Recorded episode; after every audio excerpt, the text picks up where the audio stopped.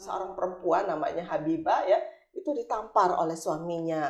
Lalu dia nggak nggak nggak suka gitu ya dia datang kepada Rasul protes ya, ya protes dia hebat loh ya. ya pada ya. itu di masa Rasul ya, ya protes dia datang kepada Rasul ya Rasul saya nggak suka nih perlakuan suami saya ini masa dia namparin saya terus tahu nggak Nabi tuh secara spontan langsung mengatakan mm -hmm. kamu pulang tampar kembali dia coba oh. hebat sekali loh tapi begitu begitu Nabi mengatakan itu langsung turun ayat gitu mm -hmm. lalu ayat itu ya itu tadi uh, mulai dari hari jalur kalau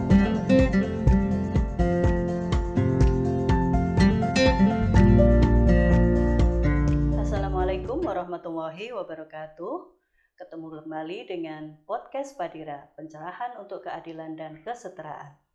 Kali ini kita tentu akan bertemu kembali dengan Ibu Musdah Mulia selaku e, narasumber dan apa e, sahabat pembicara kita yang setia bersama e, teman-teman Padira di mana pun Anda berada.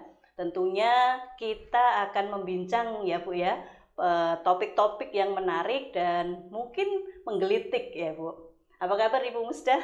Baik, Alhamdulillah sehat. Ya. Mudah-mudahan ya semua sahabat Padira selalu sehat, bahagia.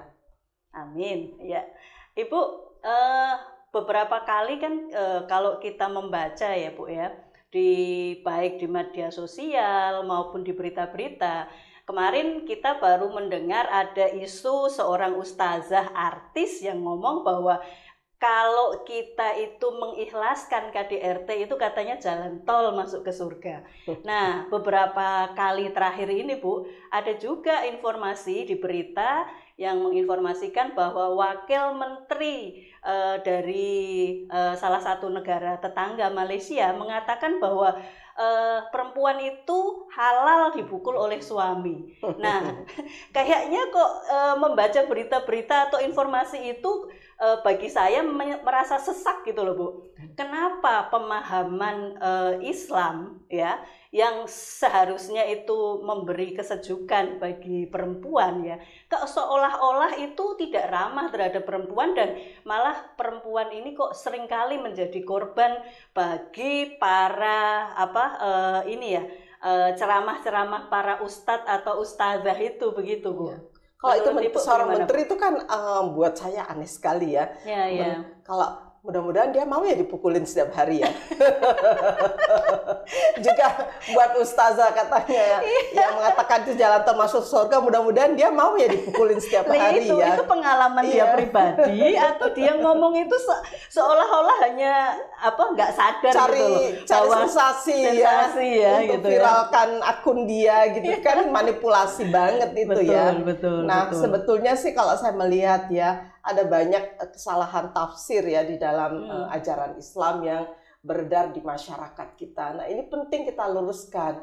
Nah, inilah salah satu fungsi gunanya kita membuat padira ya, yeah, yeah. pencerahan untuk membangun keadilan dan kesetaraan untuk siapa? Bukan hanya untuk perempuan, tapi untuk semuanya karena saya pikir eh, tafsir-tafsir itu itu juga me, menyesatkan buat para laki-laki loh kasihan oh, juga iya. dia iya. dia seharusnya bisa mengontrol emosinya sebagai seorang yang beragama bukankah dalam beragama itu kita diminta untuk mengontrol emosi kita hmm. salah satu yang paling penting dalam beragama itu adalah bagaimana kita jadi sebagai khalifah fil ar itu kamu melakukan upaya-upaya amar ma'ruf nahi mungkar nah dalam konteks itulah kita harus mampu mengontrol mindset kita, pikiran kita supaya kita itu selalu berpikir positif, ya, berpikir konstruktif, produktif untuk kepentingan kemaslahatan diri dan keluarga serta masyarakat umum ya.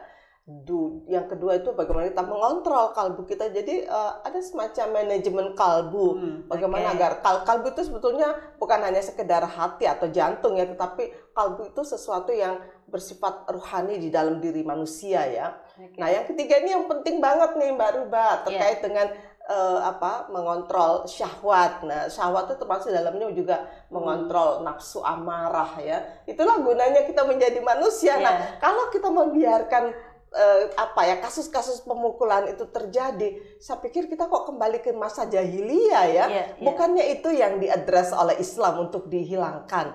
Jadi Islam yeah. datang itu me mengapa ya menghapuskan semua praktek-praktek jahiliyah yang di dalamnya itu salah satu di antaranya adalah pemukulan. Hmm. ya pemukulan bukan hanya pemukulan tapi juga memandang istri itu hanya sekedar uh, apa sekedar uh, apa uh, objek seksual. Itu kan mengerikan sekali. Inilah hebatnya Islam pintu datang. Tapi sayangnya umat Islamnya kok tidak yeah. memahami dengan baik ya ajaran Islam yang begitu mulia ajaran Islam yang begitu agung ajaran Islam yang begitu mengedepankan kemanusiaan ya. Itu kalau uh, jadi mungkin kan ada kontekstual, ada tekstual. Nah, pemahaman kalau Islam itu apa suami boleh membolehkan perempuan dipukuli itu mungkin ada teksnya ya, Bu ya teks Al-Qur'annya itu seperti apa? Kenapa kemudian orang menerjemahkan itu bahwa memang laki-laki itu atau suami boleh memukul uh, uh, istri begitu, Bu? Iya, memang ada sih teksnya. Ya. Jadi teks uh, ayat ini ayat 34 surah An-Nisa itu bunyinya walati tahafuna nusyuzaunna fadribuhunna gitu kan. Hmm. Jadi kalau secara sekilas tuh orang-orang uh, yang Eh, istri-istri yang kamu takuti ya hmm. Eh, apa perlakuan nusyuz. Nah, nusyuz itu dianggap sebagai pembangkangan ya dan itu selalu kaitannya dengan urusan seksualitas ya. Fada ribuhuna maka di situ kok diartikan pukullah mereka gitu. Nah, masalahnya kenapa kata-kata daraba itu dalam Al-Qur'an kok diartikan memukul, memukul padahal yeah. saya melakukan penelitian mendalamnya terhadap kata daraba itu punya kata doraba itu dalam bahasa Arab itu punya 48 makna loh. Hmm, Pertanyaannya iya. kenapa yeah. kok memilih kata itu nggak memilih kata yang lain? Yeah, nah, kata yeah. yang lain itu berarti uh, apa uh, apa memberikan pendidikan. Ya, jadi pendidikan itu kan bukan berarti memukul ya jauh yeah. banget gitu kan. Lalu ada juga yang berarti uh, hubungan seksual. Jadi kalau misalnya terjadi keretakan atau uh, konflik dalam rumah tangga, kenapa kamu tidak melakukan hubungan seksual sehingga itu hmm. memulihkan gitu yeah, ya? Yeah. Tetapi ini kok dipahaminya tuh kok lalu tiba-tiba kok memukul gitu. Yeah, yeah. Padahal ayat itu turun ceritanya ada kejadian nih hmm. seorang perempuan namanya Habibah ya itu ditampar oleh suaminya. Lalu dia nggak nggak nggak suka gitu ya dia datang kepada Rasul protes ya, protes dia hebat loh ya. ya pada ya. itu di masa Rasul ya, ya protes dia datang kepada Rasul ya Rasul saya nggak suka nih perlakuan suami saya ini masa dia namparin saya terus tahu nggak Nabi tuh secara spontan langsung mengatakan mm -hmm. kamu pulang tampar kembali dia coba oh. hebat sekali loh tapi begitu begitu Nabi mengatakan itu langsung turun ayat gitu mm -hmm. lalu ayat itu ya itu tadi uh, mulai dari Arijalu kawamun ala nisa terus uh, terus kemudian ayat itu turun Nah, sebetulnya ayat itu ingin mengoreksi bahwa e, melakukan kekerasan kembali itu bukanlah solusi. Okay. Jadi kekerasan dibalas, dibalas, dibalas dengan kekerasan, kekerasan itu nggak menyelesaikan masalah gitu. Yeah. Nah, apa yang diinginkan oleh Nabi adalah udah deh kamu nggak usah melakukan kekerasan, tapi sebaiknya uh, suamimu uh, kamu ajarin bahwa dia itu adalah uh, sebagai orang yang seharusnya memberikan teladan ya, tetapi dia kok menunjukkan teladan yang jelek dan buruk dan itu merusak rumah tangga, merusak keluarga, merusak masyarakatnya.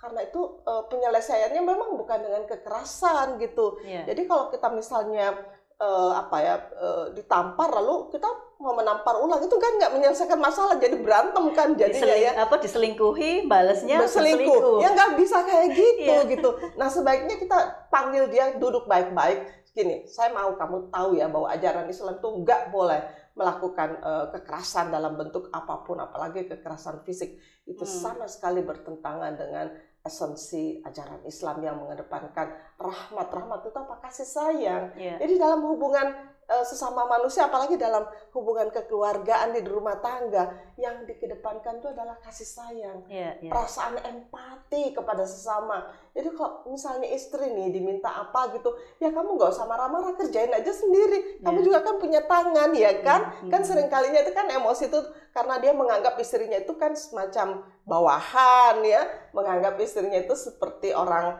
uh, suruhan, suruhan gitu ya sebagai staff kali ya. Ada juga sih yang menganggap istrinya itu kayak staff di kantor. Di kantor aja nggak boleh semena-mena loh, apalagi di rumah. Kita ini selevel loh. Tahu nggak bagaimana Al-Quran itu ya? Nah, sering kalinya, saya sering kali gini nih Mbak. Hmm. Orang Islam itu ya kebanyakan membaca ayat itu cuma sepotong. sepotong ya, Dia lupa ayat-ayat yang lain. Bahkan dalam dalam uh, banyak sekali ayat yang menuntun ya di dalam kehidupan keluarga. Jangan lupa nih ya, ada ayat-ayat yang bicara tentang apa uh, wa ashiruhunna bil ma'ruf. Hmm. Waduh, itu sih benar-benar ayatnya. Artinya apa? Perlakukanlah istri-istri kamu dengan cara-cara yang, yang baik. Ma'ruf, ya. ma'ruf itu bukan hanya baik tapi juga penuh sopan santun. Coba aduh benar-benar kita harus diminta beradab yeah. nih. Nah ayat itu ditujukan kepada para suami loh ya hati-hati. Kenapa itu ditujukan kepada suami? Karena kasus-kasus yang ada pada masyarakat di hmm. jahiliyah ya justru kejahatan itu lebih banyak pada suami pada gitu. Jadi ya. ya jadi ayat itu hmm. mengadres suami jadi wa'ashiruhunna ya bil ma'ruf perlakukanlah mereka ya para istri kamu itu dengan cara-cara yang ma'ruf. Ma'ruf artinya terpuji, dengan penuh sopan santun, dengan penuh apresiasi, penghargaan bahwa dia adalah manusia. Apalagi hmm. kalau dia adalah ibu anak-anak kamu, dia sudah melahirkan anak-anak untuk kamu loh. Aduh, yeah. bener-bener di mana rasa kemanusiaanmu yeah. gitu. Kadang-kadang yeah. saya berpikir, ini manusia apa bukan sih? Ya kalau saya melihat kasus-kasus uh, apa ya KDRT begitu, saya sering kali membatin ya apa dia manusia? Jangan-jangan hmm. dia bukan manusia loh. Hmm. Serius. Nah, belum lagi ayat ada ayat-ayat seperti ini dalam Al-Qur'an. Hunna libasul lakum. Mereka itu para istri kamu adalah pakaian bagi kamu. Coba bayangin. Artinya ya. yang menutup aib, aib kamu yang melindungi, melindungi gitu loh. Gitu ya? Bayangkan, hmm. hunna libasul lakum wa antum dan kamu para suami juga libasul lahum. Jadi libas lahunna. Jadi eh, kamu juga para lelaki juga pakaian untuk mereka. Apa artinya? Kenapa pertanyaan Saling menarik adalah sebenarnya ya Bu ya. Betul. Jadi kenapa menarik loh kenapa Al-Qur'an menggunakan kata libasun untuk mengilustrasikan relasi suami istri. Kenapa bukan yang lain? Yeah. Kan ada banyak kalimat yang lain yeah, ya, tapi yeah. Tuhan kok memilih libasun. nah, pertanyaan ini kan dijawab oleh sosiologis kan. Hmm. Bahwa secara sosiologis pakaian ini pakaian yang kita pakai ini melindungi, menutup aib kita, membuat kita confidence ya, yeah. menjaga ya menjaga supaya kita tidak terlihat memalukan gitu kan. Jadi dua-duanya tuh kesalingan mubadah lah istilahnya. Ya prinsip mubadalah. Jadi suami istri itu saling melindungi, saling mengasihi, saling mencintai, saling membantu dengan penuh rasa hormat lah. Ya. Coba bayangin Islam itu luar biasa kan. Tapi sayangnya ya gini ini nih ya. Kadang-kadang saya pikir dia baca ayat yang lain nggak sih ya? ya. itu pun sering kali kita tuh hanya membaca ayat-ayat yang kita sukai aja ya. gitu, lupa dengan ayat Al-Quran itu terdiri dari 6.600 ayat loh Jadi ya. nggak cukup ya Bu ya kita membaca Al-Quran terus hanya membaca terjemah itu. Kan? Apalagi sepotong ayat. Iya. iya gitu loh. Padahal kalau di dalam apa eh, ilmu-ilmu pesantren dulu ya Bu ya, kan untuk menerjemahkan Al-Quran itu juga banyak ilmunya Harusnya. gitu kan. Ya. Nah saya sendiri ya sebagai orang yang dibesarkan di pesantren, ketika saya melakukan penelitian terhadap seperti apa sih konsep Al-Quran terhadap relasi keluarga, saya menemukan lebih dari 106 ayat loh. Waduh, waktu hmm. itu saya nulis, ya Allah banyak sekali ayat yang bicara tentang bagaimana seharusnya kita berelasi ya, membangun yeah. interaksi di dalam keluarga. Memang nggak gampang, itulah sebabnya yeah. keluarga itu merupakan institusi yang paling-paling penting dalam kehidupan manusia. Karena di situlah seharusnya manusia itu bisa bertumbuh menjadi orang-orang yang bermoral, yeah. ya orang-orang yang ber uh, apa istilahnya kalau dalam Islam itu ber uh, apa uh, apa apa berakhlak karima begitu ya. Jadi mm-hmm. benar-benar keluarga itu seharusnya sebuah tempat di mana kita bisa tumbuh bersama, yeah. menjadi individu-individu yang istilahnya itu menjadi insan kamil yang menjadi manusia-manusia yang ideal. Di situlah kita belajar bersama. Mm-hmm. Jadi bukan sebuah tempat yang seperti neraka ya banyak yeah. orang jadi nggak nggak apa ya nggak nggak uh, damai ya Padahal ya sebagai uh, pesan yang paling uh, utuh dalam Islam itu kan assalam ya, bagaimana kita hidup damai termasuk dalam kehidupan keluarga. Karena itu tolong deh kalian semuanya ya, terutama yang masih muda-muda, para milenial nih. Jadi yeah. sebelum menikah ya kalian pikirkan bahwa keluarga itu adalah tempat yang seharusnya penuh dengan kedamaian. Nabi selalu mengatakan baiti jannati keluargaku adalah, atau rumahku adalah surgaku, surgaku ya. karena di sanalah Nabi itu merasakan kedamaian ya membangun hubungan relasi yang sangat harmonis ya dengan para istrinya jadi Nabi itu punya memang punya istri banyak tapi ingat ya istri Nabi pertama itu dengan Khadijah dan 28 tahun Nabi bersama Khadijah itu nggak pernah ada cekcok. Dan Nabi memperlakukan istrinya itu sebagai mitra loh bukan sebagai bawahannya. Segala sesuatu tuh Nabi musyawarahkan ya dengan Khadijah. Keputusan apa pun ya bahkan Nabi menerima wahyu pertama Nabi menyampaikannya kepada Khadijah. Nah setelah Khadijah wafat dan Nabi dihadapkan pada situasi peperangan, di situlah baru, baru terjadi poligami. Jadi poligami itu satu tarikan nafas dengan keadaan darurat perang. Ingat itu baik-baik. Darurat ya Bu ya, catatan itu Bu. Darurat perang lagi ya. Tapi sekarang nggak ada iya, perang, nggak ada ya. kondisi darurat, yang ya. ada cuma syahwat ini loh. Karena itu mari deh kita betul, kita memerangi syahwat itu. Nah, manajemen syahwat yang ya, penting, Mbak. Karena syahwat itu juga ada gunanya dalam hidupan manusia. Jadi ya. ada positif positifnya. Nah, sekarang bagaimana nih, terutama nih para milenial dan juga generasi Z, manajemen syahwat itu sesuatu yang bisa kita pelajari dan bisa kita latihkan dalam kehidupan kita. Bagaimana kita memanage syahwat kita itu adalah satu seni yang harus kita pelajari. Karena itu mari yeah. kita bersama-sama mengajarkan manajemen syahwat kepada anak-anak kita sehingga nanti ketika mereka berumah tangga, mereka bisa menjaga syahwatnya, menjaga memanage emosinya, hmm. memanage juga mindsetnya, pikirannya sehingga betul-betul menjadi pribadi-pribadi yang menyenangkan dan pastilah dalam kondisi seperti itu nggak ada KDRT dalam kehidupan rumah tangga. Ya. Ya kan? Jadi kalau mendengar uh, apa obrolan sama ibu ini kayaknya me, apa menentramkan gitu loh Bu.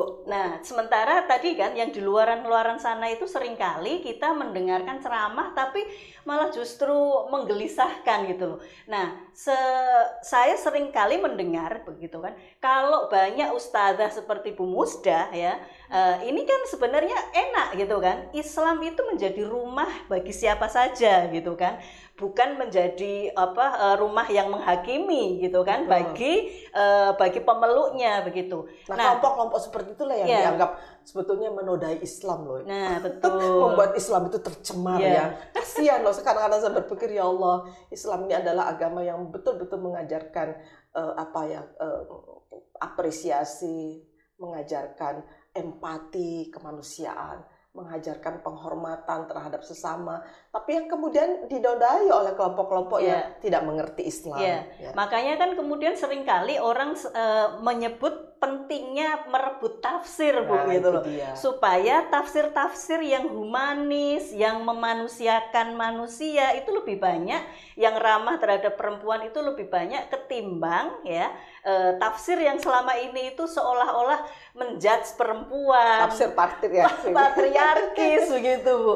Nah kalau saya membaca ya buku ibu ya yang berjudul Ensiklopedia Muslimah Reformis itu ada bagian tersendiri nih uh, tentang uh, tafsir yang humanis feminis. Nah sebenarnya gimana itu bu tafsir yang humanis dan feminis dan bagaimana kita bisa uh, apa menerapkan itu di dalam kehidupan kita ibu? Ya betul um, sangat tidak mudah ya karena sudah terlanjur masyarakat kita ini dipenuhi atau di uh, apa di um, dipengaruhi oleh peman, pemahaman keagamaan atau tafsir-tafsir keagamaan mm -hmm. yang tidak ramah, tidak humanis ya bahkan uh, kesannya itu tafsir-tafsir itu malah uh, menakutkan ya horor yeah. gitu kan. Yeah. Nah, saya mencoba menawarkan kepada masyarakat kita tentang pentingnya tafsir humanis dan feminis ya. Mm-hmm. Humanis itu artinya tafsir yang mengedepankan. Jadi kalau kita kan kita membaca ayat-ayat suci Al-Qur'an, kita nggak bisa hanya melihat uh, huruf-huruf atau teks-teks itu, yeah. tetapi kita harus melihat uh, apa yang ada di balik teks Artinya apa? Kita melihat konteksnya, hmm. konteks historis, konteks psikologis, ya, ya, konteks sosiologis dan segala macam. Karena ayat itu turun dalam masyarakat yang tidak hampa, jadi pasti hmm. ada konteks di sana ketika hmm. ayat itu turun. Nah inilah pentingnya kita membaca uh, ayat-ayat uh, Quran atau teks-teks suci itu dengan uh, apa? Dengan pemahaman yang kontekstual ya, itulah. Hmm, nah dari situ kemudian kita melihat benang merahnya. Jangan lupa bahwa agama itu turun untuk membangun keadilan. Nah, konsep keadilan ini penting sekali. Hmm. Nah, dari situlah kemudian saya melihat bahwa penting sekali ya kita membaca teks-teks suci apakah itu dari Al-Qur'an maupun dari hadis-hadis Nabi dengan kacamata yang humanis dan dengan kacamata yang feminis. Feminis artinya membangun keadilan untuk perempuan. Tetapi saya ingin katakan bukan hanya untuk perempuan karena tafsir-tafsir yang feminis dan humanis ini juga menentramkan bagi kaum laki-laki dan bagi semuanya. Hmm, baik. Nah, jadi penting ini eh, sahabat Padira ya, sahabat-sahabat milenial nih ada ilmu baru nih bagaimana kita bisa merebut tafsir supaya eh, tafsir-tafsir uh, yang berkembang ini menjadi lebih humanis, memanusiakan dan lebih ramah terhadap perempuan. Ya gitu dan ya. berharap semua orang harus mau berbicara iya, gitu karena betul. kalau kita semuanya pada diam beginilah jadi ruang space kita, ruang sosial kita itu dipenuhi ya, oleh, mereka orang-orang yang tafsirnya itu menyesakkan dada ya. Itu penting sekali kita semuanya uh, speak up dan ya berani untuk menyampaikan eh, tafsir-tafsir. Ya meskipun awalnya banyak yang kaget, bahkan banyak yang resisten, no problem kita hmm, hmm tawarkan hmm, aja, sampaikan aja. Lama-lama kan menjadi mereka menjadi familiar dengan yeah. penafsiran seperti itu kan. Hmm. Menarik sekali sahabat Padira ya. Tentunya perbincangan kita mungkin e, nanti akan disambung di episode-episode lainnya ya. E, bagaimana kita bisa e, kemudian mengembangkan tafsir-tafsir yang lebih memanusiakan manusia, lebih ramah terhadap perempuan dan kemudian bagaimana e, itu bisa apa menjadi rumah bagi semua orang. Demikian bincang kita di podcast kali ini. Salam pencerahan untuk keadilan dan kesetaraan. Wassalamualaikum warahmatullahi wabarakatuh.